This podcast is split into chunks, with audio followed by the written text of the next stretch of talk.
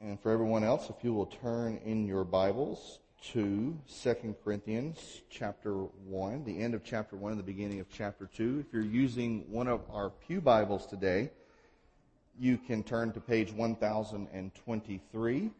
Um, if you do not have a copy, personal copy of God's Word that you can read and understand, please feel free to take that Bible that's in the pew. It's not there just for posterity. It's there for you to use and to take with you. Consider it our gift uh, to spread the word and to put it in your hands and hopefully in your heart. So, let's begin our study today in God's Word. We are continuing on in this series called Awakened based on how the Holy Spirit was inspiring the Apostle Paul to write these letters to a church in Corinth in ancient Greece um, to help them have their eyes open, their ears open, their hearts open, ready to faithfully live for the Lord, even though this church, while it started out of good intentions and on good footing and foundation, had been distracted and lost its way. Paul is writing this letter out of love to them. And in the course of his action, there's some rebuke. There's some instruction. There's some details that bring about reconciliation, restoration, but it needs and, and has a mandate for correcting wrong, correcting fault. And today we're going to look at what that looks like and how Paul handled the situation and then how the Holy Spirit used him to pass on this information of what he did to say this is a, an example of, of what godly correction looks like. And on, on Father's Day, many of us, our job is to provide loving kindness and correction and instruction. So I thought how timely that we would end up here on this day. It was not my intention, but this is where we ended up nonetheless. So in God's providence, we're going to spend time together looking at this. So would you stand with me and and let us honor God in the reading of His Word. The words will be on the screen behind me. We're going to be in the last two verses of chapter 1 and moving into the first four verses of chapter 2. And this is what the Holy Spirit says as He inspires the Apostle Paul to write. I call on God as a witness on my life that it was to spare you that I did not come to Corinth. I do not mean that we lord it over your faith, but we are workers with you for your joy because you stand firm in your faith. In fact, I made up my mind about this. I would not come to you on another painful visit. For if I cause you pain, then who will cheer me other than the one being hurt by me? I wrote this very thing so that when I came, I wouldn't have pain from those who ought to give me joy because I am confident about all of you that my joy will also be yours.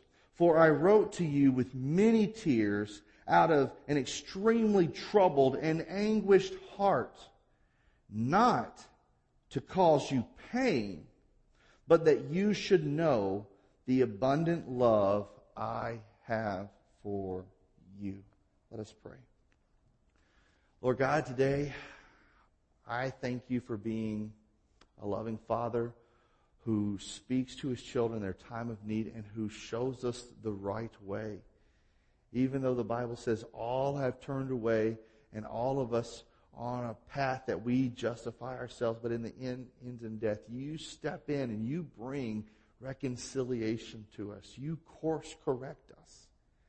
So God, help us to see as we carry that ministry that you've given to us of reconciliation, what does it mean to help correct others? What does that part play in my life as a father, as a leader, as a, as a co-worker, as a friend, as a neighbor? Show us what that looks like, God, as bearers of your image, as carriers of your name, as people of faith in the Lord Jesus. And for his glory alone, we do this. In Jesus' name, amen. You may be seated. So each time we come together and we spend time in the reading and study of the Word, we have a goal.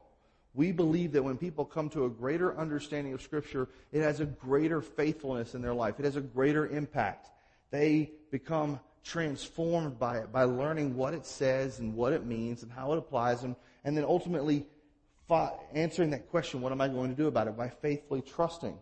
And the only way we can do that, to understand what it says and what it means and how it applies, you guys have heard me say this week in, week out, is by understanding who the author is, who the, what the audience is, and what the aim is. Because throughout the Bible, in all 66 books, 39 in the Old Testament, 27 in the New Testament, uh, uh books that were written over a period of 1500 years by 40 different authors in three different continents and three different languages, you're going to see different portraits. You're going to see different genres. You're going to see histories. You're going to see law. You're going to see poetry. You're going to see uh, words of wisdom. You're going to see prophecy. You're going to see imagery and metaphors. You're going to see literal commands. You're going to see letters. You're going to see eyewitness accounts. You're going to hear about what's to come. You're going to see what has been. And you're going to know what is available now. And here we're looking at a letter.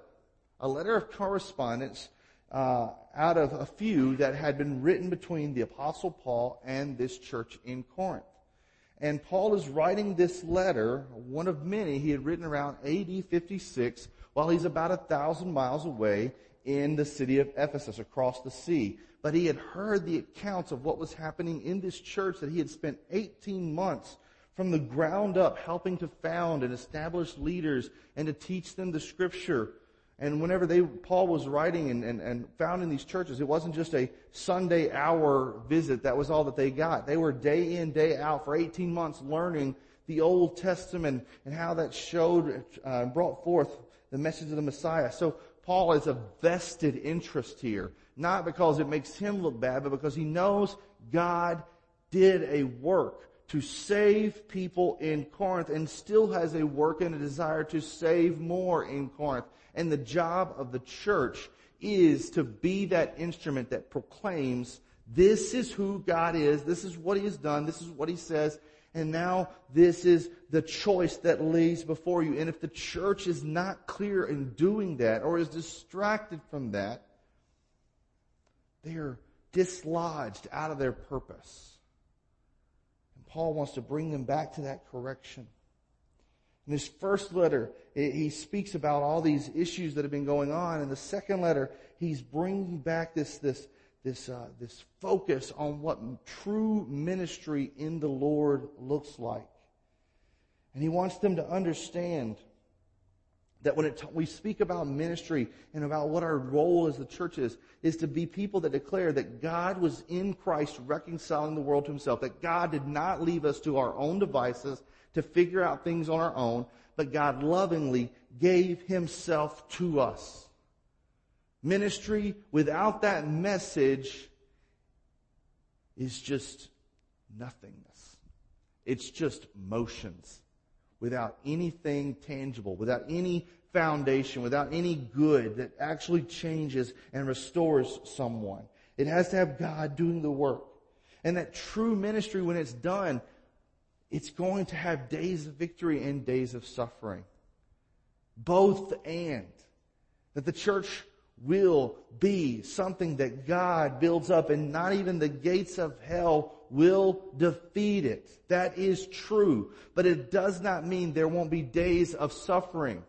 But it also doesn't mean there won't be days of victory. It, it's going to have both.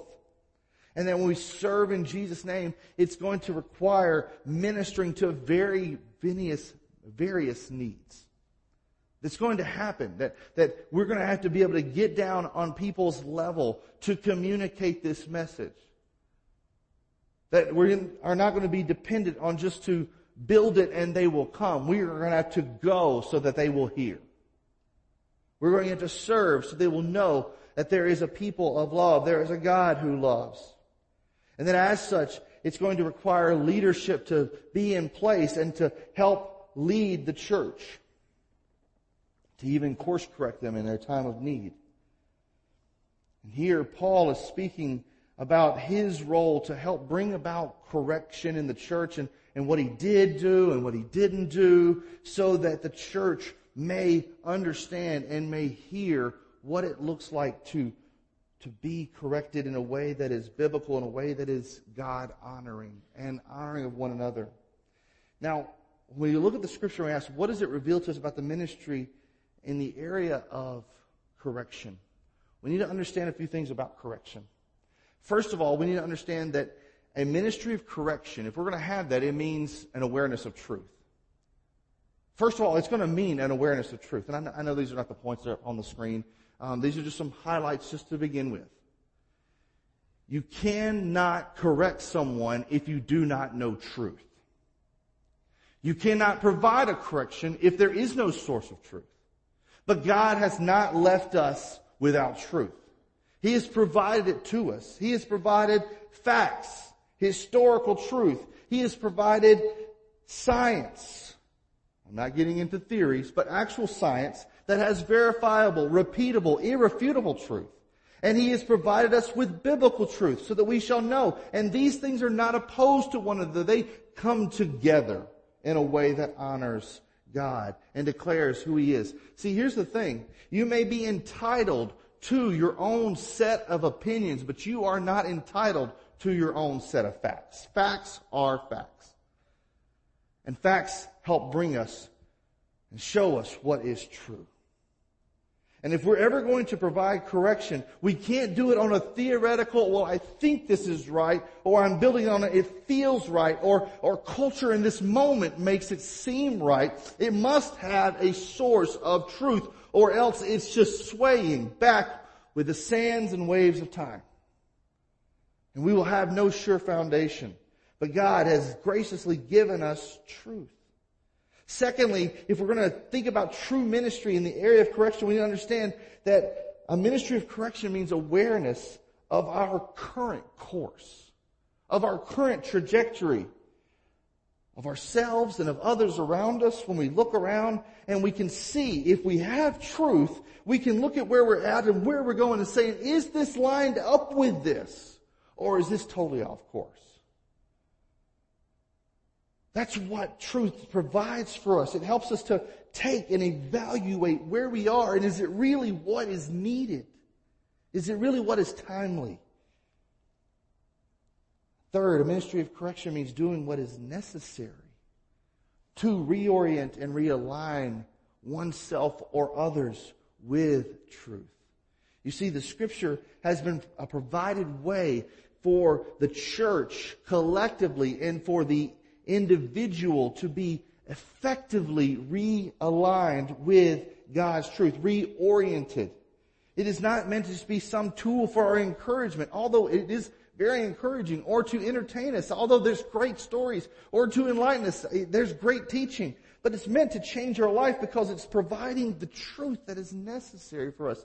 And in a time where we just all want to go and do our own thing, our own way, this course corrects. Without the authority of the Word of God, we have no source of truth.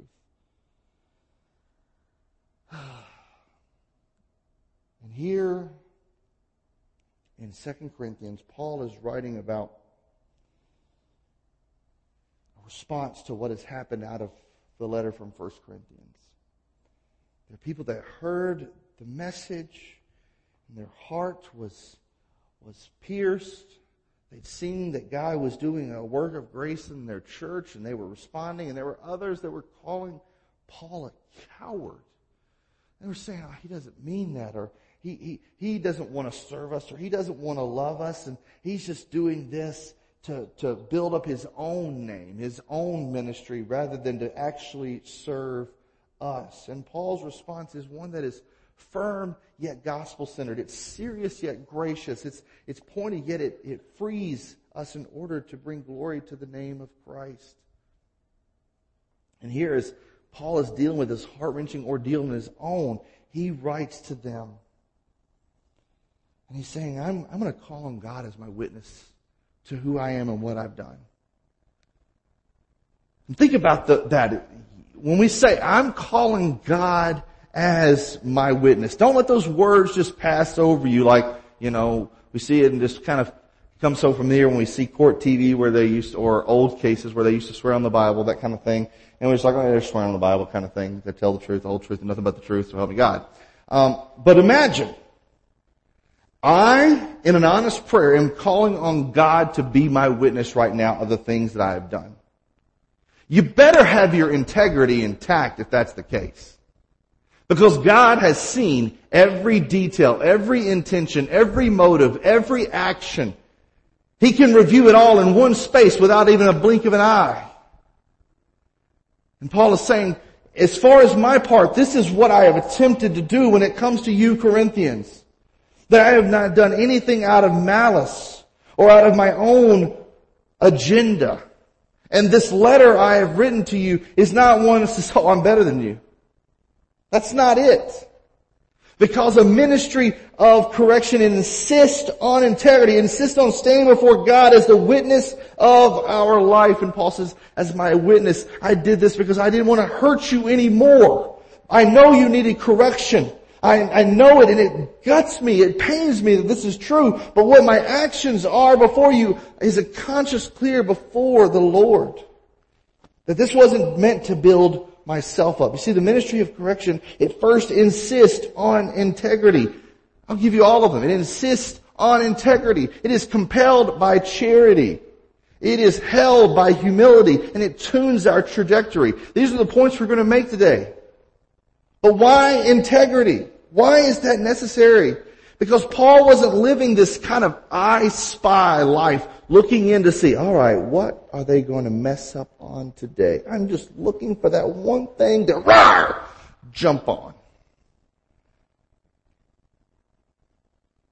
We live in a world where it seems there are eyes that are always focused to find fault. Now, don't get me wrong.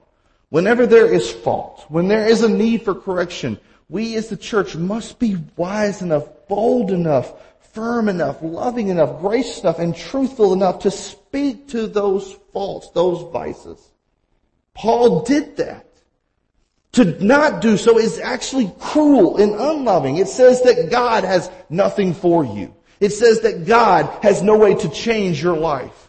It says that God has given up and has no grace for the moment. We cannot be that way. But we cannot be also people that I know this has happened with people that have gone to church and I hate that this has happened. This has been the reality of some who have pain, who have faults, who have problems, who have hurt, who have struggles with the flesh, with the world, with the, with the devil.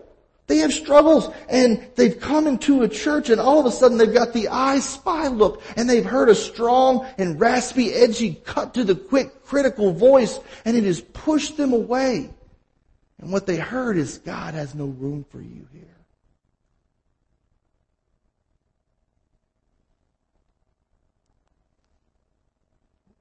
We've got to be careful how we come across and allow God to be the witness of what is on our hearts and minds. But here's the thing. If we are constantly those people who are critical and fault finding, if we are known as those who are habitually angry and harsh, if we rebuke others far more than we ever will praise them, here's the plain fact. Even our moments when there is needed seriousness and correction, even those will lose effect. Do we understand that? If all we are are the people that are critical and rebuking in every single turn, and there is never a moment of utter praise or, or enjoyable or excellence in speech and, and building up of one another, if all we ever hear, then even those moments where it is necessary, it's just going to be like people hearing you cry wolf. That's just them. They're just cranky. Because that's what you've become known by, and not a person of integrity that praises that which God has provided, that loves others in a way that God loves you. What we need to understand is the more seldom a person rebukes, the more effective when those moments of rebuke and correction come, when it must be launched. That shows love. It says, wow, I know that person and I mean, they're not being ugly with me, but they really are caring and concerned enough to speak to me in this moment. I want to tell you, I am thankful for brothers and sisters who have been that for me in my life, here in this church and other places.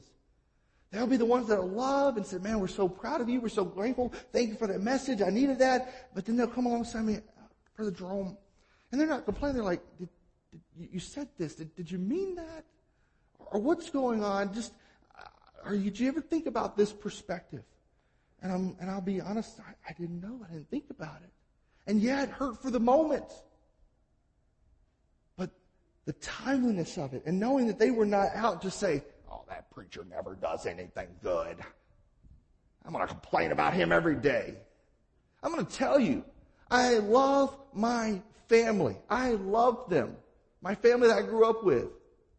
But I'll be honest, I got so used to having roasted preachers served over the Sunday morning table after church that I thought nothing good could ever be said about a preacher. Nothing good could ever be said about a church. Nothing good could ever be said about a fellow Christian. We need to keep in mind what this looks like. And the Bible tells us the eyes of the true Christian focuses on that which is noble, that which is excellent, that which is praiseworthy, that which is good. That's what Philippians 4 tells us. It says, they'll set our hearts and our minds on these things. Not playing the I spy game on what I can pounce on today, but what is good and building up of one another. And in those moments, to be so measured by God's truth and so humbled by love and compelled that I would carry that to a brother or sister. Secondly, the ministry of correction is not only insist on integrity of the person giving it, it, it is compelled by charity. It's compelled by love. The goal of correction is never merely to hurt someone. Sometimes it hurts. It gets, it hurts being called wrong. Doesn't it? No one likes to be saying, you're wrong. We'll fight and we'll be like, oh, those are fighting words. I'm ready to scrap right now. Let's do this. And I, you loud? I can get louder. Nobody likes to be called wrong. I hate being called wrong. I hate being called out. I hate it when my kids are smarter than me on something.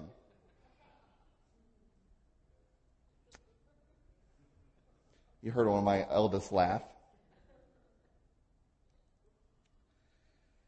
The goal of the ministry of correction and when we're trying to lovingly instruct someone and re- reconcile them to what God's word says and who he is, is never merely to inflict pain. It's never merely, merely to have that gratification of watching someone get their just desserts. You know what I'm talking about. You can get that little passive comment, or maybe not passive, maybe it's overtly aggressive. You can call somebody out on their junk you see the face turn and the uh oh, I've been caught moments. We like seeing that, don't we? It's low hanging fruit that's very tempting to go for. I have to be careful with that as a parent because sometimes that's my whole thing. I just want to shake somebody just, just enough to get them to, to wince and feel pain over the moment. But that's never the way God intended correction to be done.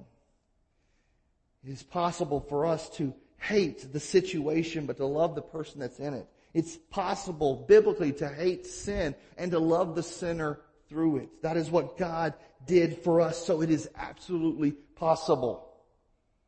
And the correction that is compelled by love and displayed in Christian love, we gotta understand this, that's actually the more effective route. I know a lot of people love good old fire and brimstone preachers, and I have known of quite a few good fire and brimstone preachers. But some people just like being hollered at. They like the old football coach mentality. Come on, get in there, get your head in the game, or you're gonna burn. I know some that have done that out of just decent love, incredible love.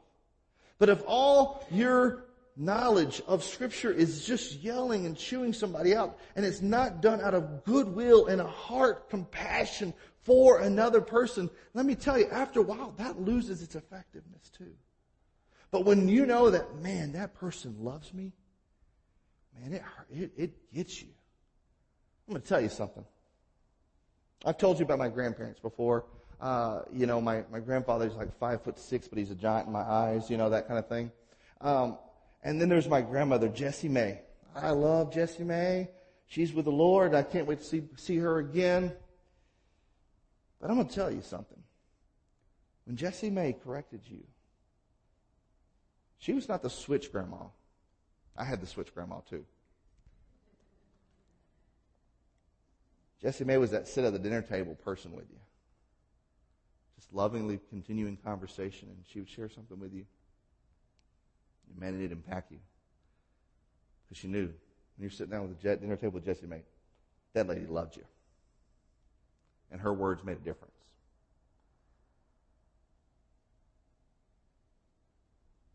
Her kindness would often lead me to different behavior in that household. I often acted different at my grandparents' house than I did at my own. Not because I was the, going to the grandparents' house where I could get away with anything. Oh no. Was, I don't know what happened there, but that was not the home. Well, some ways it was, I guess. There are some rules of grandparenting that just continue over the generations. But it's her kindness that led me to a change. And the Bible tells us that's the same way God does for us. Yes, there is the firm, truthful conviction and powerful declaration of His holiness, but the Bible tells us it is His kindness that leads us to repentance. It is the fact that we can look and say, God, I don't know why, I don't know how, I don't know what for, but the fact that you love me, that marks me. That changes me. That helps me see things newly. And I see that your actions towards me were done out of love. You see, the ministry of correction insists on integrity. It is compelled by charity, but it is also held with humility. It is held by a nature of humility. Paul says, I had made up my mind about this fact. I would not come to you on another painful visit. Why? Because I love you. For if I cause you pain, then who will cheer me other than the one being hurt by me? I'm asking for us to have mutual joy when I'm just out there hurting you and I don't want to hurt you because I love you. And I wrote this thing so that when I came, I wouldn't have pain from those who ought to give me joy because I am confident all about, about all of you that my joy will also be yours. For I wrote to you with many tears out of an extremely troubled and anguished heart, not to cause you pain, but that you should know the abundant love I have for you. Do you hear that?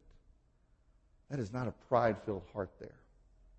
That is not a haughty, authoritative, over domineering heart there. That is a on the knees praying and writing and speaking a truth in love because he is humbled and wants to make sure they understand this, this, this direction they're going and the danger of it. Not because he's like, I'm better than you, but because he wants what's best for them.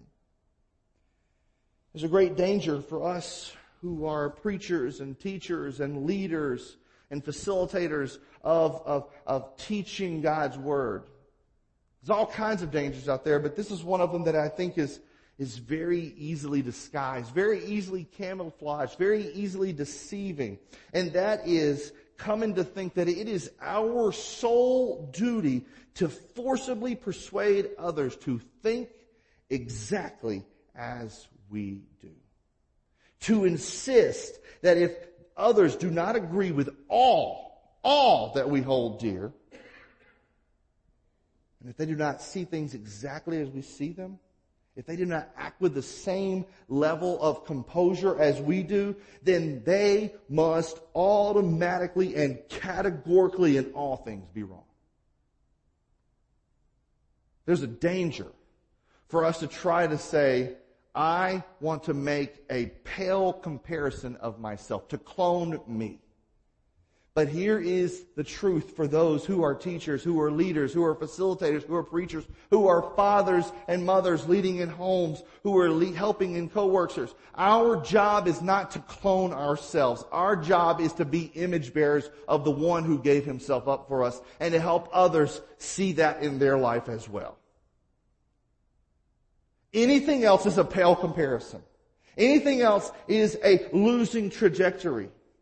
You see, our goal is to help encourage them to understand and know the truth, to want to independently grow and understand it for themselves and to be on mission with God for the purpose that God created them so they would be a part of the body. But not everybody is a hand, not everybody is a nose, not everybody is an ear, not everybody is an eye, not everybody is a mouth, but God has put us together for His way. And the goal is not uniformity, but unity. Uniformity says look, act, speak, talk, make complete robots. Unity says God does something incredible to take what is diverse and put it together to be one. And so our aim is never to be trying to make the individual extinct, but once again to help them be those image bearers. And Paul says, I want you to know that the abundant love I have for you. And he would go on to say, in the rest of this letter, because of the abundant love I have for you, this is the course that I hope you can see and know for yourselves, but it's going to present you with a choice. One that I cannot make for you, one that I cannot force upon you. But nevertheless, this is what God has been doing through the annals of time to bring about this hope, this redemption, this reconciliation, to bring about his correction. And he did it out of the heart of holiness and integrity. He did it out of a heart that was compelled by love. He did it by being the most humble of servants. And what he has done, it tunes our trajectory. It changes the course that we're on. It transforms which way we were going when we see him. And ultimately, when people see the integrity in the lives of believers, in the school place, in the workplace, wherever they may find themselves. When they see and hear a heart that is compelled by love, not out of hatred or hurt, and when they see a heart that is held by humility, not trying to point out everybody's wrong to make ourselves better than them, but to hold out what is best for the other. That kind of correction changes things. Because that was what we found in Jesus Christ through the gospel. That though he was holy and just and awesome as God, he is that. He, he saw the offense of sin. He did not leave us to our own devices, but he willingly gave himself to us. He's the perfect image of what this ministry of correction looks like. It is not meant to be found alone in this old preacher. Some of you are like, you're not old. Sometimes I feel it though. It's seen perfectly in Jesus, and we must point people to Him. Because if they're only looking at us, they will see a faulty failure at times. But when they see Him in us, they'll see something new. They'll see the one that actually changes life and the one who corrects eternity. Let's pray. Lord Jesus, help this be seen in our homes. Help this be seen in our church. Help this be seen in our workplaces, in our neighborhoods, in our schools, wherever we find ourselves. Lord, help this be the heart. That our goal is not to say, I'm right, you're wrong. But our goal is to show that you are righteous and you can make others righteous. Let us be clear about that, Lord, in everything we do and everything that we say. May we point others to you from those that are in our nearest mission fields of our homes to those that are to the farthest, uttermost parts of the earth. Wherever you send us, help us follow and help us to carry you and bear your image well for your glory in your name alone. In Jesus' name, amen. This time, as we close out the worship gathering, I'm going to ask you to keep your heads bowed, your eyes closed. Each week we have a time of response. There's always that moment when we're spending time in God's Word. That's lots of things we've learned, lots of things to take in. But ultimately, the question gets laid before us: What are we going to do about it? In light of who He is and what He's said and what He's done, what are we going to do about it? And it would be cruel of us just to kind of shuffle through everything and then not give you the moment to really take that in and pause and to ask God, what does this mean in my life, in my situation right now? Make no mistake, I believe in divine appointments. I believe in God's providence. And there's a reason that you are sitting where you're sitting right now. So, however it is that God is leading you, whatever decision it is, please take the time to take heart and listen to what He has said. For some in this room, it could mean that God is saying, You are trying to live a life without me. Maybe you want to get near and in proximity to God, but actually with you're living without him. He's just on the outer edge. And God is saying, You need to know me. You need to place your trust in me. You need salvation found in me. And if that's you today, you can have that peace with God. You can have that salvation. The Bible tells us that, that when we admit that we are sinners in need of a Savior and we believe and trust in the Lord, when we confess with our lips and believe in our heart that Jesus is Lord, He will save us. And if that's you today, you can place your trust in God. And if you need help in walking through those steps and following after that way, I'm going to be down here at the front. And I would have no greater hope than to help you do that.